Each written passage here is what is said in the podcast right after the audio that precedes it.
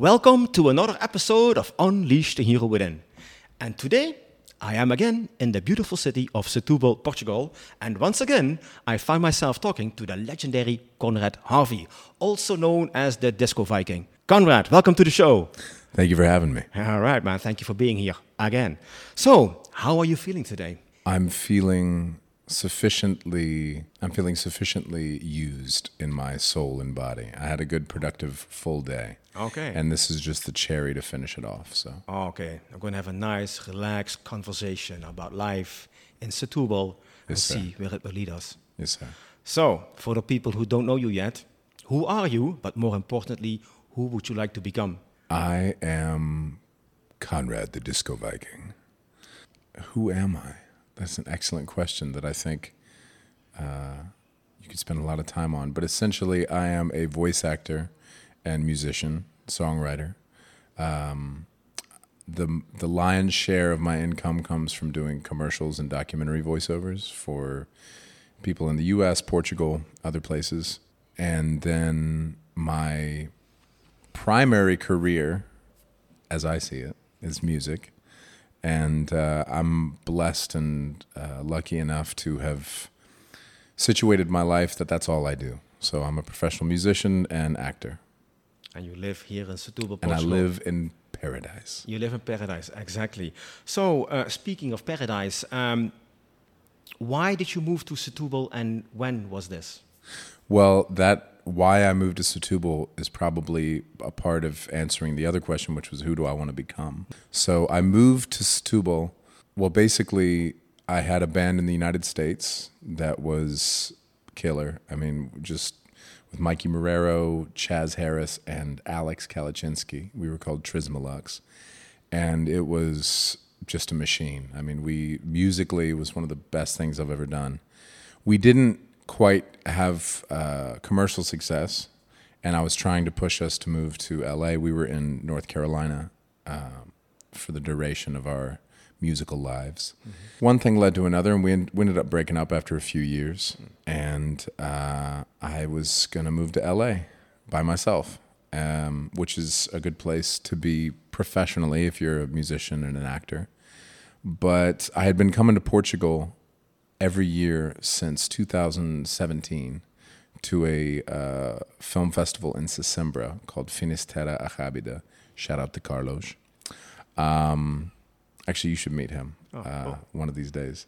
You know, it was the first time that I ever had a vacation in my adult life.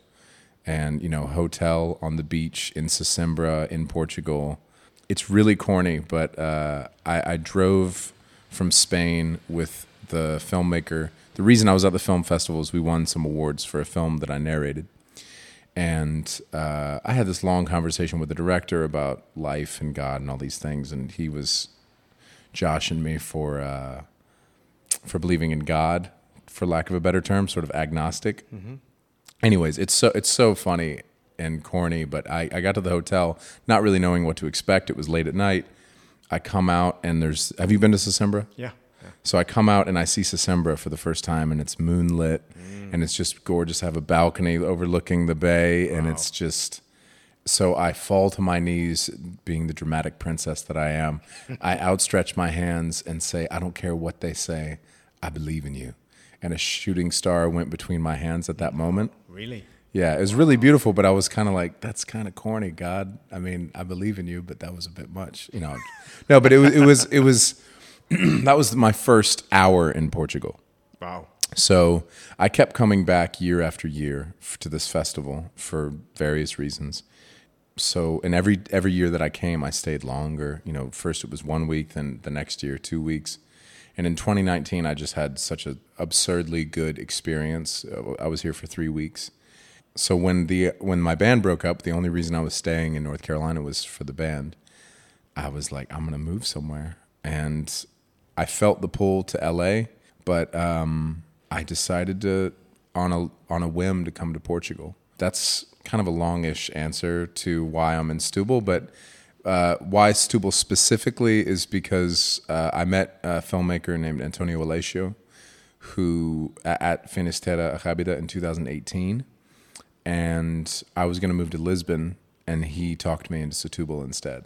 Yeah, but in that ro- you know, so that's that's why I came to Setúbal. It was basically I I'd, I'd talked to this uh, Portuguese actress named Cristina Basilio and asked her if I should, weighing my options, because she's an actress in, in Portugal, my options between L A and Setúbal, and she basically said, "Come to Portugal for your life, go to L A for your career." And I chose my life, and it was it couldn't have been better timing because I moved here in February twenty twenty.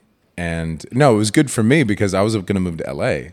Oh, yeah. L A. That would have been worse. Yeah. Horrific, yes. You know. Yeah. So uh, during the pandemic, at least. Yeah, sure.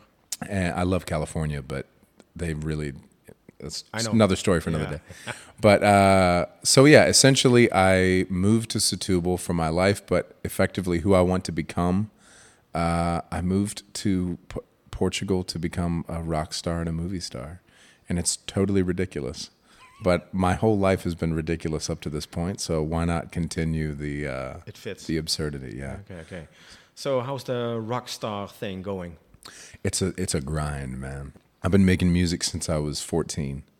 I've been recording records since I was fifteen. I've recorded, I don't know exactly how many albums, but many, many hundred, maybe a thousand songs. Or, really, yeah. Or more. Yeah, I've just, Holy shit. I've, but a lot of them are terrible. So, and I started playing in bands when I was twenty, twenty years old, and I'm thirty-one now, and I've just never stopped. Okay. So, uh, yeah, it's a grind. It's a grind. But if it was easy, then everybody would do it, right? Exactly. So. Is there a lot of uh, uh, competition in the music industry over here in Portugal? Well, there's a lot of phenomenal talent. Okay. Um, I. I tried, I've tried to break out of the... Mo- I don't, the only person I'm competing with is myself. So, yeah, I mean, there's incredible talent here. But I try to... As with any business anywhere in the world, you want to create a category of one. So there's a lot of there's a lot of great stuff going on. I don't know I don't know if I would call it competition, you know? There's just... There's a lot of great artists here. There's a lot of great festivals. So I think there's there's work for most people. You know, I don't think anybody's going to be doing what we're going to be doing. You know, you got to find your niche, right? Yes, sir. Yeah, yeah. Excuse me. You've been living here now for over two years.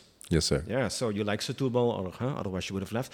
So are there any favorite places that you discovered over here in Setúbal? Any favorite bars or restaurants that you really like?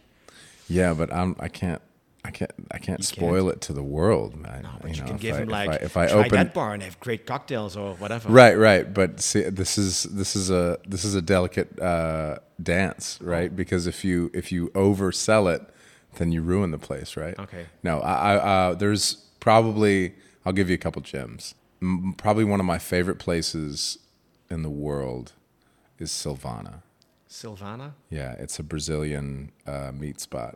It's It's absurd. It's actually the first place I ever ate in Setúbal. Yeah, so okay. I probably shouldn't give that one away. So d- oh. please don't come, don't don't, don't, don't ruin it.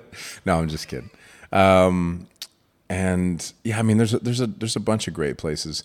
In fact, uh, I think our next show will be at União Setubalense, which is where we had it last time. Okay. And uh, Hugo Garrido will be bartending, and he'll be making great cocktails. So uh, there's another spot. And then, of course, the the classic everybody goes to is Mashadish. Mashadish? That's, uh, yeah, Mashadish is... We're at uh, Casa de Cultura right now, so we're in Praça de Bocage. It's the next one over. Um, I believe it's... I can't remember the name, but it's where that tree is. Oh, the, uh, over where, by, where the tree is. Where yeah. the tree? No, no, where the tree is near. It's it's a big tree in the middle of a court. Oh, okay. Uh, n- near Arco da Chibaira. Okay. Chibaira, Chibaira. Yeah. Well, so just Google Mashadish. It's Mashadish. Mashadish. Yeah. Okay. Mashadish. Arco da Chibaira. Okay. That's where all the cool kids hang out. Oh, that's where the cool kids. I think yeah. I know where there's a little square. Exactly. I know. Yeah, yeah, yeah. But yeah. the statue with the fat lady, you have to walk exactly. through this tunnel. The statue yes. with the fat lady. Yes. Now I know where it is. Statue with the fat lady. Now I know it is. It's a very cozy uh, atmosphere. Nice restaurants. Yeah. Very nice. Yes, yes, yes. Um, oh, I'd be yeah. remiss. There's one more I have to oh, mention, sure. and that is seventy-four, where I met you. Yes. Yeah. seventy-four. Yeah. yeah. So uh, the best Negroni in town. So I want to share with you a quote. Okay. And uh, I'd like to get your feedback on it. All right. So this is not, I didn't invent the quote, unfortunately. That's from Pablo Picasso. So Pablo Picasso once said, "The meaning of life is to find your gift, and the purpose of life is to give it away." So my question to you is, have you already discovered the gift that you want to share with the world? And if so, what is it? I think so. I think it's it, it's one of those situations where, I mean, certainly like if you're Picasso, the gift is to paint, right? But then, you know, he gives a quote like that, and now, you know, so his gift isn't just limited to painting, mm-hmm. right? So I think we're we're continuously rediscovering, or we're being given new gifts. Mm-hmm. Um, so I would like to think that I have discovered my gift. I mean, my my whole life revolves around my voice. I don't want to just use my voice to sell biscuits for McDonald's. Shout out to McDonald's. I like it when you pay my bills, don't get me wrong. But um, I would like to use my voice to uplift certain people and certain ideas. So I would like to think that the gift that I have is the gift of song and the gift of uh, the gift of my voice. Mm. And so I would I would like to give that out as much as possible in as positive a way as I can. Of course. I mean, you're an artist and you wanna, your your voice is your tool. Yeah. And you want to use your tool to, well, you know, for me, an artist uses his tool or his gift, whatever that is, to bring a certain emotion to the people, you know, right. a emotion of love or maybe of sadness or maybe even an emotion of remembering something that maybe they, they forgot. It's about giving them something very, very, very valuable, I believe, because yeah. we are all emotional beings. So if you can give people with your unique gift a certain emotional experience, you yeah. know, that's, to me, that is amazing. Right. So. Yeah, it's it's it's an honor to be able to do it at all in any way, however small. I'm I'm happy to just stay in that lane, but I also want to challenge people to think a little bit, to, you know, go a little deeper. And, uh, you know, I, I'm mildly concerned about the state of the world. And uh, I think... I think if there's one thing I could do with my gifts, if it's to uni- unite people in some sense, and because it seems that we're in a circular firing squad in our society, and I feel like we're picking the wrong enemies, and we're fighting over the wrong things, and we've got a lot of work to do as as as a, as a world, as a species, as so um, getting people to sort of get past. Get over their being offended by certain things and, you know, putting that energy, which is good energy to have, putting that energy in better places. I don't know. That's, uh, it's, it's, I would like to think that the, there's more gifts to come and I want to give as much of them away as possible. Of course. Uh, what do you do to, I don't know, you said you wanted to challenge other people as well. Right. What do you do, do to challenge yourself? Because, you know, we came here to, to grow and to give. So the more you grow, the more you can give. So what is it that you do to expand yourself more, to grow more, so that you can give more of you, give more away of your gift? Well, I I have strong opinions, but they're loosely held. So I try to change my mind as often as I can. And I try not to think that I'm right about things. Um, I also have this tendency to share... In in private conversations, in personal in my personal life, to share my opinions and thoughts about things, and I'm I think I'm doing that less and less, and it's it's back to the I mean one challenge is you know two ears one mouth right mm-hmm. so shutting up and listening yes, more, yeah. um, but really just trying my best to find the tr- whatever the truth may be you know like whether it's I mean whatever the topic. I mean, it seems like for a lot of people, especially on big, difficult issues, people sort of run a script that is out there. Like, I'm on this team or I'm on that team, and there's a script for that team, and I'm going to run it. You press a button, I run the script. And it's very easy to fall into that. So the the challenge is to challenge your beliefs, you know. And just for me personally, I try to challenge my own beliefs. I try to um, expand my perspective and try to look at things from perspectives that I disagree with as mm. much as I can. Yeah, because that's where the learning is done, right? Right. It's not in the things that you believe, but it's in the things that other people believe. You know, what point are they trying to make? What what do they actually believe? And where come their knowledge from? Perhaps they experienced something that we didn't, so we can learn from that. Yeah, and it even extends, like, not just on big tough issues, but mm-hmm. on with music, you know, it's like uh, my my former drummer Chaz Harris, he said something about drumming, you know, like when people would go to his, his drum kit, you know, some people are defensive, don't touch my drums, right? But he would love to see non-drummers or even kids go up on the drums, like how do they approach it not knowing anything? Mm. And what can I learn from someone who has never played the drums before when they pick up the sticks for the first time and they approach it in their own mm. completely fresh way? So that that extends, I think, to everything in life, is to just challenge your assumptions to a point, you know? I mean, you don't want to go fall off the cliff, but uh, yeah, I mean, I think it's healthy to, to really challenge yourself in, in everything that you yeah, do. Yeah, yeah, I think so too. In yeah. all your perspectives. It's a great way to grow and to learn. Yeah, absolutely. So I have another quote for you. Happiness comes from solving problems, not avoiding them. And my question to you is, what is one of the challenges you are facing right now, and how do you deal with them? That's a fun one. The challenge right now is breaking into the music business in a significant way. It's very difficult.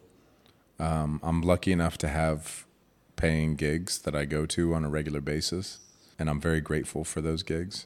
But the challenge is breaking through to a to another level. And how I'm dealing with those challenges specifically, or what are the principles that I use for attacking no, challenges? Both, yeah. um, I'm still trying to figure out how I'm going to address the challenge of the music business. Um, I'm building a great team. I, I think that's probably this. Maybe I can answer them both at once. The the perspective of principles and the specifics.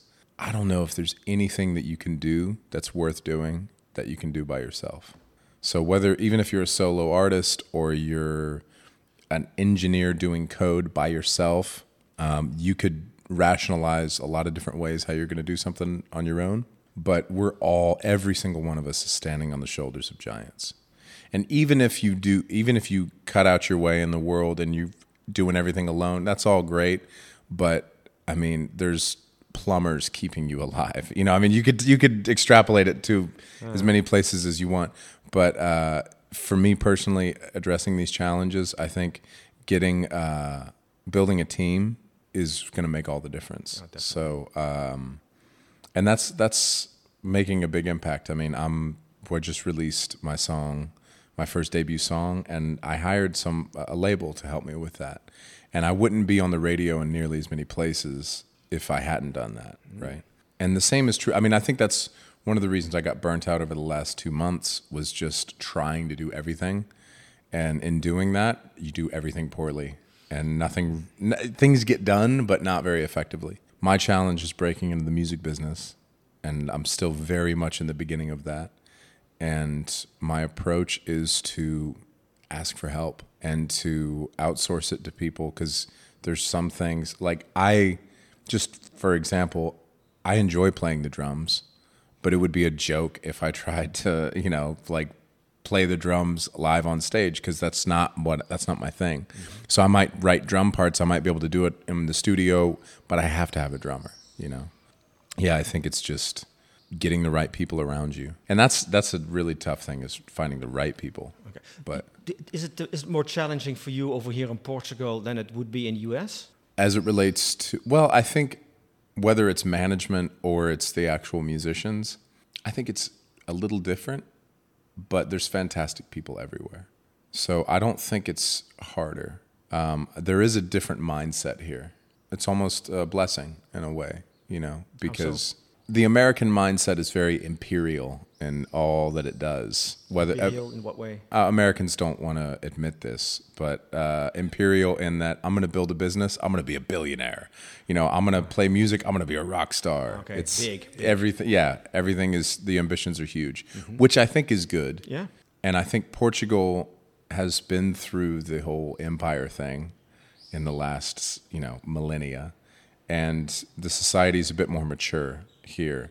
So America has this young, like just turned twenty energy, and Portugal has this, uh, we've done that, and there were some horrible things that happened, whatever. But um, so the, I, I don't want to characterize the entirety of all the Portuguese people by any means, but the mindset of, you know, conquering, making your billions, all that kind of stuff, it's, it is different here. Mm. And in some sense, in some sense, it is a blessing because it keeps you grounded. And on the other hand, it's a blessing because there aren't a lot of people thinking with that American mindset. So, you know, yeah. I can come in. Competition is maybe a little bit less. You could say that. Yeah. Again, I'm only competing with myself, no, yeah, people out are. there. Yeah, but yeah, yeah. yeah. Even but if it would be in the U S, yeah, yeah. Right, right. Yeah. But I do think, um, I think perhaps just, I mean, there's a billion different ways to slice it. But for me personally, I think it's easier here. In the U S, I'm just another guy doing it. Here, it's that for, just like if an Englishman goes to my the city where my family is in the United States, he's got that mystique of like, oh, it's an Englishman. You know, any kind of foreigner, you've got that thing. So I think that's that that is an advantage that I have. Yeah, yeah, you bring that to here. Right. I wouldn't change a thing. I can imagine, because for me, when I look at the United States, it's like this, you know, eat or be eaten kind of right. at, uh, vibe going on. Sure. And over here, it's more laid back. And not, right. not, not necessarily, you know, laid back, but it's more, there are more things to life than just making that billion or million yes. or whatever. Yeah. You know, you also have to enjoy life and, you know, the food and the culture and whatever, the beaches, the great weather. And that's what I experience here as well, because even when I compare it to Holland, the energy is so different. Right. And Holland is not is definitely not the same as the U S, but I can I can easily experience the difference of the energy of the people over here. People are much more enjoying life. Yeah. Whilst in Holland, it's like, you know, it's the chase for the money. Right. And sometimes yeah. sometimes it is a pain in the ass. Oh yes, that too. I've but you get used well. to it, you know. And yeah. it's it's like I kind of like, you know, you eventually once you become accustomed to it.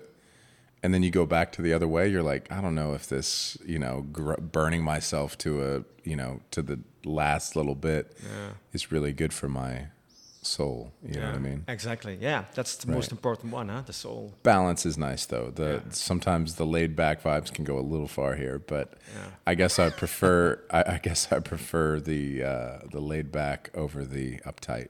I think so too. Yeah. But if you bring that, if you bring a a lot of ambition. I think there's a lot of opportunity here for ambitious people. Mm. Of course, get laughed out of rooms or whatever. Not literally, but, you know, when I say I moved here to be a rock star, a movie star, and to get rich, you know, people uh, people laugh at that because it's absurd. Like, why would you, you could go to L A, go wherever.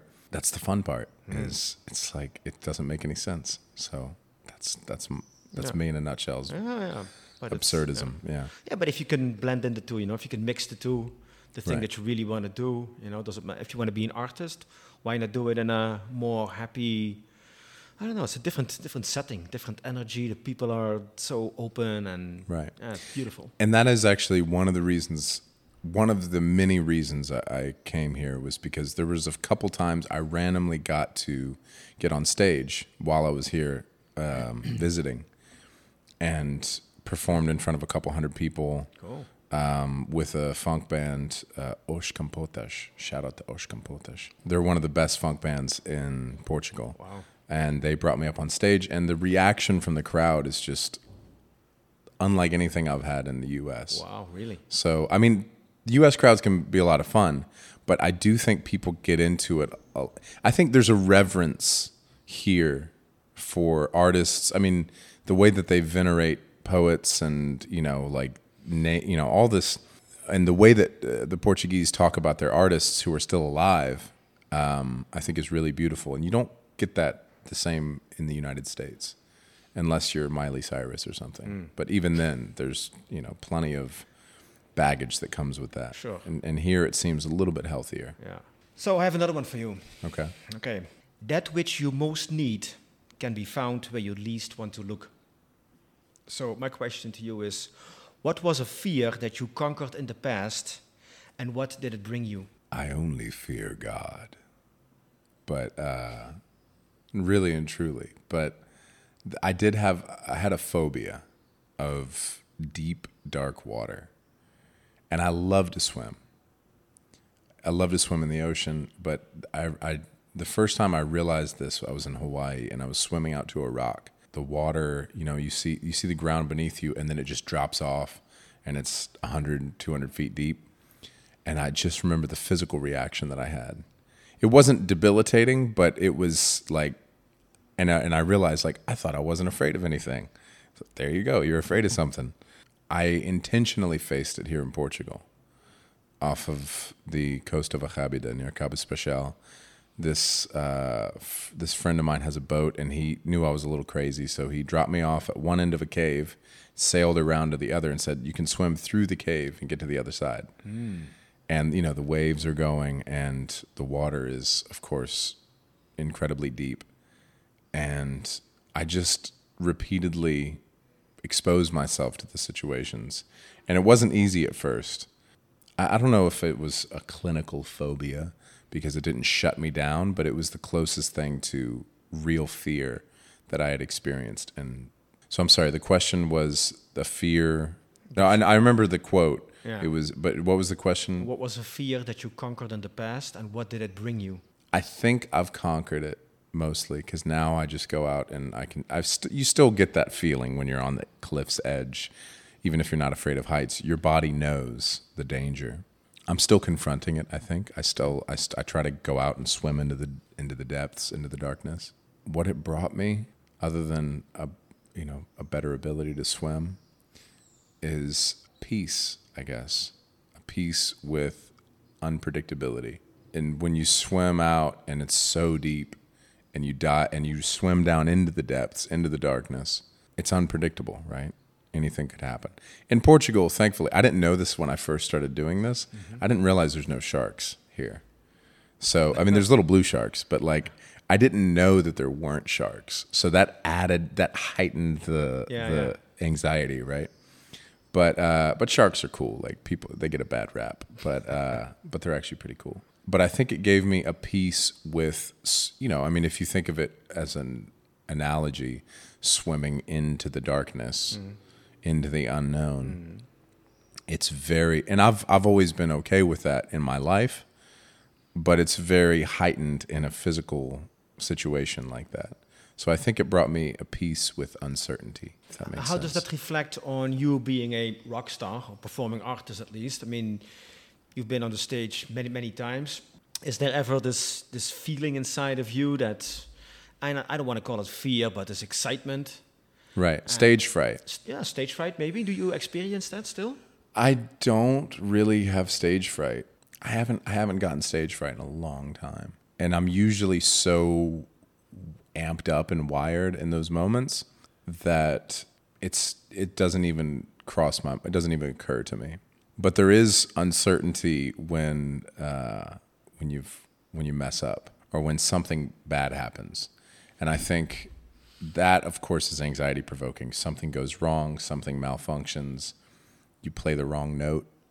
And I've tried to train myself over the years that if and when that occurs, to smile and lean into it.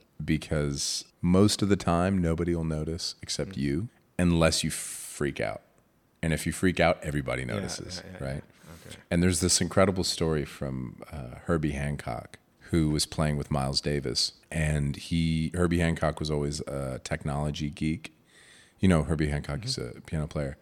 And uh, in the sixties, he had this little recording, mobile recording setup, and he recorded all of his shows. And he was inside of his piano setting this up in the late sixties. And the band started playing, and he was inside of his piano. So he freaks out, and he had just started playing with Miles Davis. And so he starts playing in kind of a panic, and Miles is starting to solo.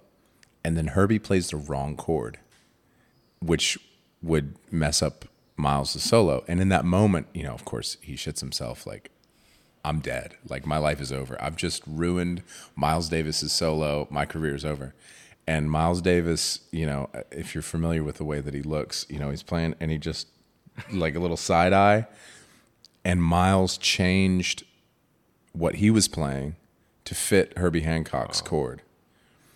And it, and they never spoke about it, but Herbie explained it like he didn't view, of course he knew that it wasn't what was supposed to happen, mm-hmm. but it happened. So he responded to it. Rather than reacting, he responded. And, you know, and it's just a matter of changing a note, right? And then, oh wait, it worked.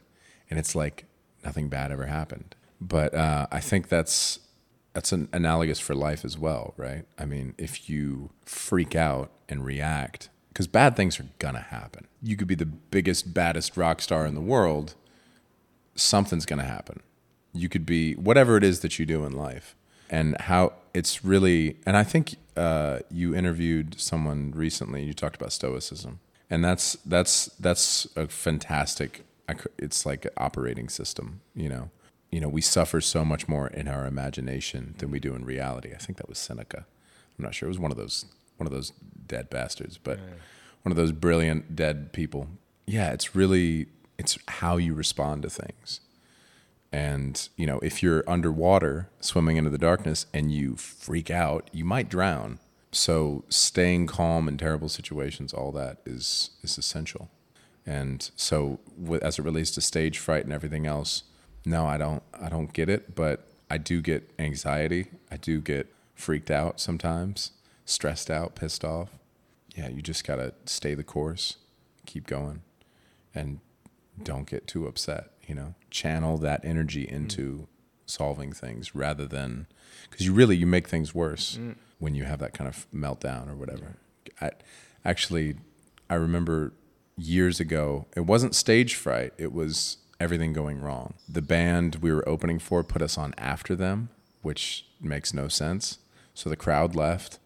And they were like, you can only play for twenty minutes. And, you know, like it was just, the whole night was a disaster. Mm. And one of the players got really drunk, was playing the wrong stuff. It was just everything imaginable went wrong. Oh, wow. And I got pissed off and stormed out of the building like a princess.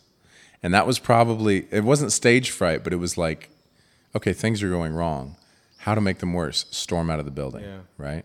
That was probably like the last time something like that happened, and then I realized in retrospect, like, I can't ever do that, something like that again, no matter who's drunk, no matter what happens. So I think I've had plenty. I don't mean to say this like I've never had stage fright, I've just been badass from day one. Like, no, I've had horrific experiences on stage. Okay. Tell me your worst experience you had on stage. That was probably it. That was the one, yeah? Yeah, yeah. That that was. I, I, there was a couple other times where like I was ma- um, low blood sugar, forgetting words type of situations. But no, I think that takes the cake. I mean, I've had I've had pl- recently. I've had rough experiences, but uh, but no, that was actually it's at a legendary venue called the Double Door Inn. Eric Clapton showed up there to jam one time. Oh, really? It was this historic venue, really cool, old spot. It's in Charlotte, North Carolina, so of course they destroyed it and built condos there. But it was the only show I ever played there, and uh, we went on after the headlining band. And yeah, it was just, but it was it was it was self-inflicted. So I had a giant computer, I had way too much stuff to set up. You know, I'm setting up like we're playing Wembley or something, and we're, you know, the opening band who's now closing too late. Everybody leaves. But even with everything bad that happened, all those things not being my fault, it was still, at the end of the day, it was still my fault. Mm. And so storming off stage like a princess, yeah, that's probably the worst mm. experience I've ever had. Yeah, personal leadership. You're always responsible. Absolutely, always, yeah. one hundred percent. Yeah, yeah. Okay. And that's that was a huge lesson. But it's it's uh, I wouldn't change it because it's it's a great yeah, learning yeah. experience. Yeah, of course, of course. So, what was your best experience on stage ever? Oh, that's hard. But I, um, it was probably that show that you saw at União Setubalense. Oh, really? Yeah. Yeah, June eighteenth. Again, nightmare of an audio situation. Lots of things going wrong, but uh, the people showed up, and that's what mattered. You know, mm. to get a room full of people dancing. Not that everybody was dancing. I, I know who you, I know who you are. Um, no, I'm just teasing. um, but yeah, I mean, it's just incredible to have that kind of support. And I've never been supported like that in any city.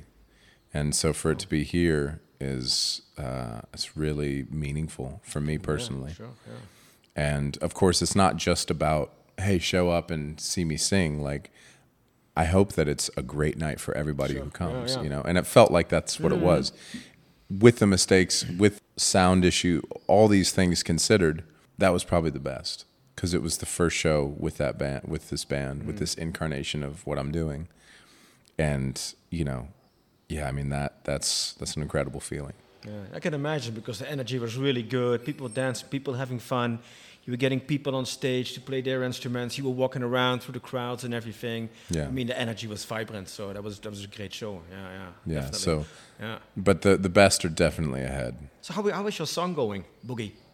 Oh, um, well, it released on June, and it's it's going okay. I mean, we've um, I mean, for a first release, it's it's fantastic. I mean, we're in radio in Australia, Austria, Belgium. Uh, Portugal, you know, we're getting featured on, uh, I think, Jamendo and different playlists and stuff like that. So I know it's been listened to tens of thousands of times. Oh, great. So that's cool. Yeah, definitely. Um, it's a good start. People seem to like it. So that's, yeah. that's, that's good. That's catchy. It's very catchy. Yeah. Yeah. Yeah. It's not, um, I mean, I'm, I've always been very eclectic in, in my songwriting, but yeah, this is about as poppy as I get. So. Mm. But yeah, it's it's going well. I mean, but the thing is with songs, this is just the beginning, you know? I mean, it, it can take two, three years to ser- to turn a song into a hit. Okay. So it's just like, I'm, I feel like I'm at five percent of this the journey of this song. Okay. So it's going to take a lot of work to, yeah. to really drive it home. Okay, okay. So but, you have some new, uh, new gigs coming up over here in Setúbal or... Yeah, I, I wish I had a date to announce, uh, but I'm I'm still waiting on confirmation. So oh, okay. sometime in September, uh, probably by the time that you put this up, I can give you a date if you want to put it in the, the link or whatever.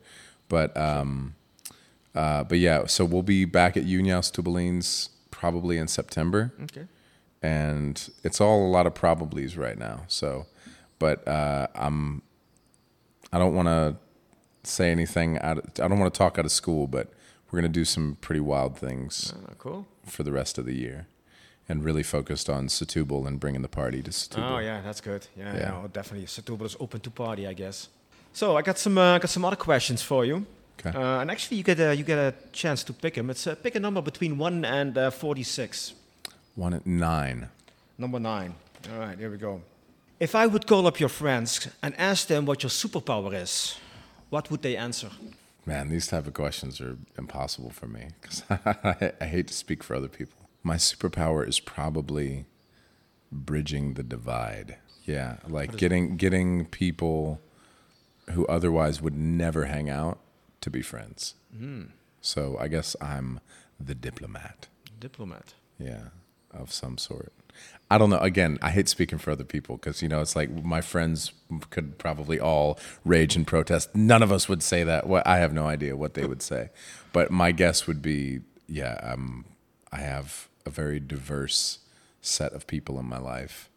And uh, I can reach out and bring people who would otherwise never be together oh, together. Okay.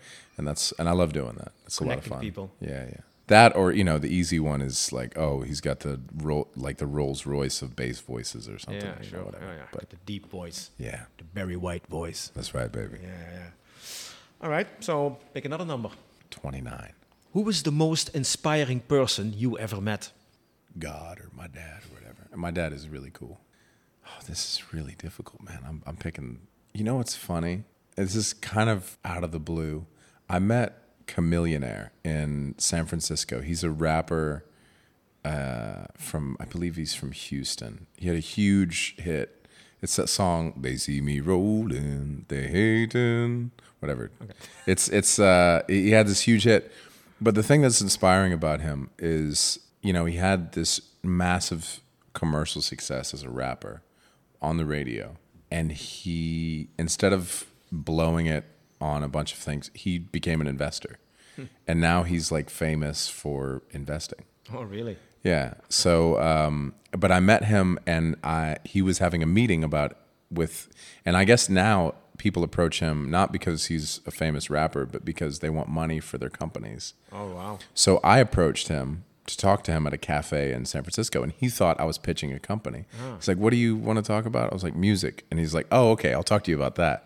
And I showed him a song that was unreleased at the time from my old band Trismalux in the U S. And he was like, "Okay, you know the song is good. Like, you don't need me to tell you that. Like, you know that it's good. So what?" And I was like, "Well, you know," and his his advice to me was, one, like, you know, look, I'm not going to sign you to a record deal or something because I can't. Mm-hmm. I've tried with other people and it doesn't work. Like, all they care about is numbers. If you've already got the numbers, they'll sign you. If you don't, they won't. So my opinion, his opinion as mm-hmm. that artist, doesn't matter to, like, he, he basically told me, I can't change your life. But he said, uh, he asked, you know, I told him the story about the song. And he said, that's what you need to sell, is where this song came mm. from. And that's what people want to hear, is where, you know, what's your story? The story behind the song. Right. So he was inspiring in the sense that, okay, I'm standing with a guy who has huge success in the music business, who then leveraged that success to have great financial success in a completely unrelated field. That's inspiring unto Definitely. itself. Yeah. But then to tell me, nobody's going to do this for you. Like, y- you... are the only one that's going to make this happen. There's not some magical meeting. You're not going to bump into somebody. Oh, you're great. I mean, it happens, but just off the top of my head, he's probably one of the more inspiring people. Mm. Shout out to Chamillionaire. Shout out to Cam. All right, shout out to Cam. If it is to be, it is up to me. Yeah. Yeah, yeah, yeah. yeah.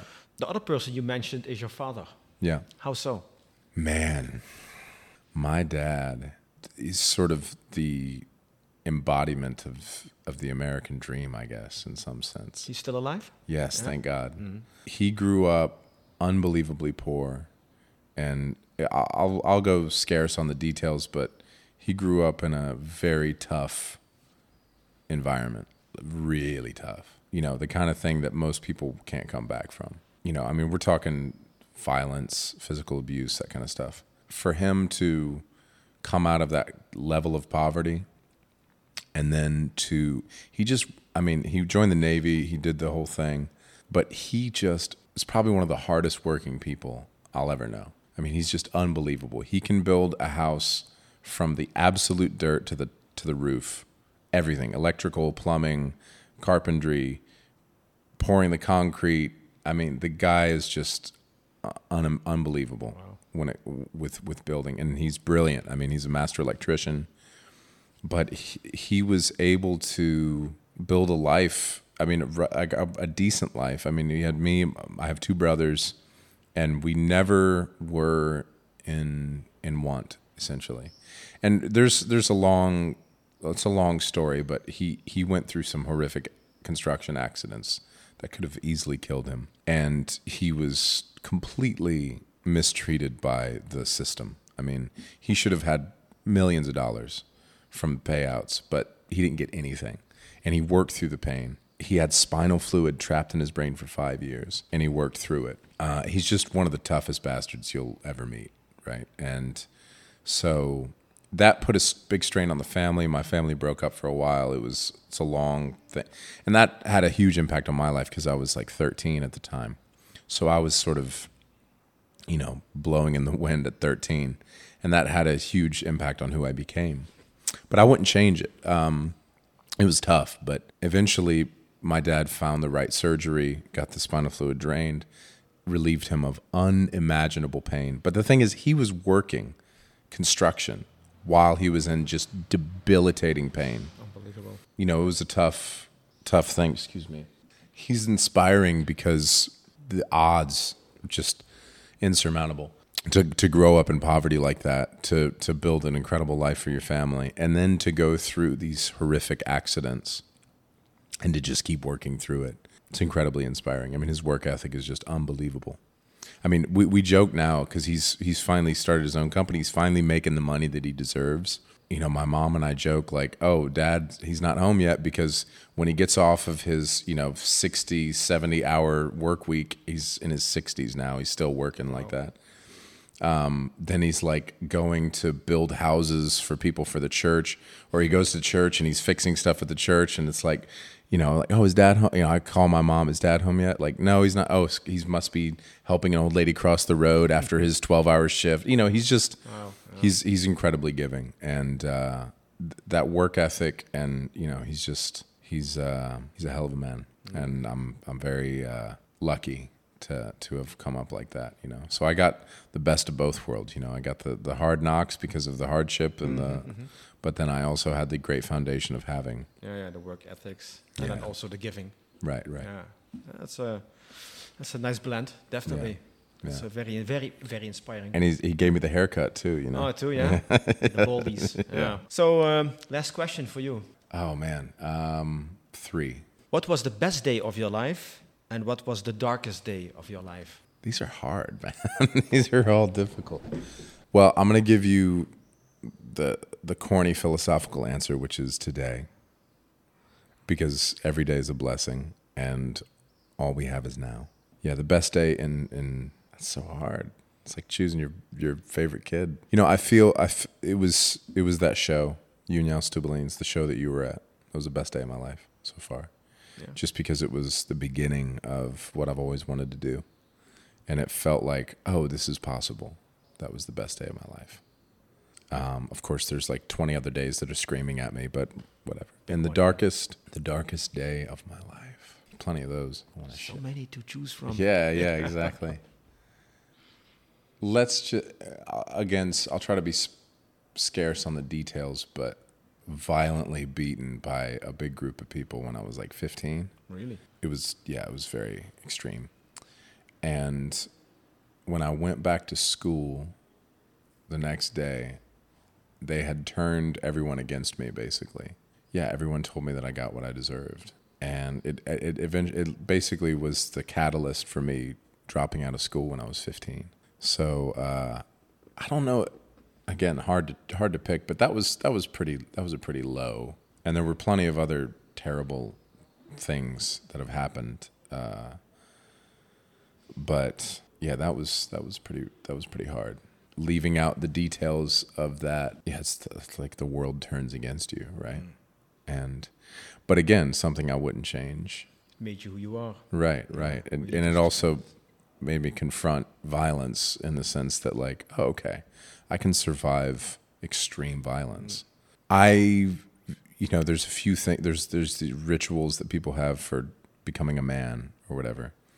And uh, or a woman, you know. Certainly, you don't choose them, but the, that was that was one. That was a ter- that was a huge turning point. Yeah, it, it completely changed my life for the for the better. I think. I mean, I didn't finish high school, so it probably would have been good for me to get, a, you know, official education. But uh, yeah, it was it was hard, and uh, you know, I didn't want to see any of those people ever again. You know, and so no no high school reunions for me. But. Uh, But yeah, so the, the that was probably the, the darkest that I that I can share. Yeah, yeah, it's interesting how those you know those big things, you know, if they didn't happen, then your life would probably be maybe even be uh, completely different because you probably right. would have finished high school and you know what path would, would you have been walking down. Right. I would probably be in finance or something, and you yeah. know, like doing some horrible boring, yeah, yeah, soul. Devastating. Yeah. Shout out to the finance people pushing through. Push through, baby. We believe in you. Yeah. Only thirty more years. yeah, yeah. Only seven more economies to crash. Yeah. Just kidding. Just kidding.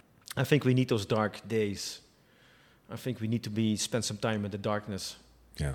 I mean, uh, yeah. I mean, I had my share as well, but um, it was not nice to have that experience. But in the end, it was needed to get yeah. you where you are now. For some yeah. reason, because it brought you where we are now. And like you said, we only have this moment. That's all there is. Yeah. I mean, one one classic example for just in my life, uh, I mean, the pandemic, right? Generally, we could all view that as, as something that should not have happened. That was bad for the world. And that's a whole seven-part podcast. But um, I, I don't know if it if I can blame it on the pandemic.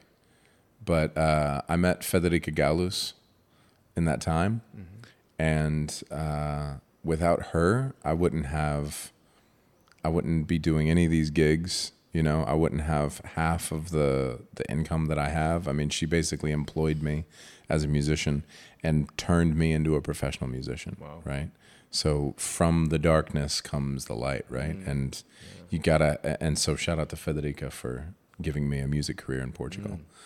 She's incredible. You know, go check her out. She's got music on Spotify. I met her last week. Yeah, yeah, that's yeah, yeah. right. That's yeah, right. Yeah. You, you're going to have her on, right? Yeah, yeah. She's okay. going to be on my podcast. Great, great. Well. Ah, she's great. Yeah, definitely. Yeah. Yeah. But, uh, but yeah, I think it's, I don't know who said it originally, but in order for your branches to reach to heaven, your roots have to reach into hell. Yes, yes. I know that quote. So we have come to the end of our podcast, of our interview. Are there any last words you would like to share? Mind over matter and soul before flesh. Uh, yeah, mind over matter. Your circumstances... are not do not control you. You cannot be conquered. Mm. A prison cell is not does not take away your freedom. You allow your freedom to be taken away, mm. right? Soul before flesh. Don't pick your partner just because they're sexy. Pick them because they enrich your soul. And d- that's not just partner, that's profession, that's purpose, that's calling, you know, mind over matter and soul before flesh. Yeah, the people in your life, yeah, choose wisely. Yeah. So yeah. uh You know, and it's, money's great, make all the money, uh, you know, have a beautiful partner, ha- have a nice place. All those things are fantastic.